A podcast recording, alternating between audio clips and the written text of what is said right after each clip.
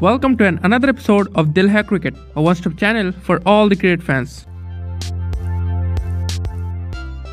Tim David जिन्होंने IPL 2022 में कुछ मैच विनिंग पारियाँ खेलकर अपने एक अलग नाम बनाया उनके बारे में चार अनोन फैक्ट्स जो कि आप नहीं जानते होंगे fact number one Tim David का जन्म हुआ सिंगापुर में और उनके फादर रॉड डेविड ने सिंगापुर क्रिकेट टीम के लिए खेला in 1997 ICC trophy. Number second, सिर्फ़ 19 साल की उम्र में टीम डेविड इंग्लैंड आ गए और 2015 नॉर्थ ईस्ट प्रीमियर लीग में वो हाईएस्ट रन गेटर भी बने। उन्होंने उस टूर्नामेंट में 963 रन बनाए at an average of 53.50 number third, Tim David को क्रिकेट का शौक बचपन से ही था, लेकिन आठ साल की उम्र से उन्होंने क्रिकेट को सीरियसली खेलना स्टार्ट किया। Fact number four and the last fact जब आरसीबी ने टीम डेविड को खरीदा in August 2021 in the second leg of IPL 2021 तब टीम डेविड पहले इंटरनेशनल प्लेयर बने फ्रॉम सिंगापुर जिन्होंने आईपीएल में खेला है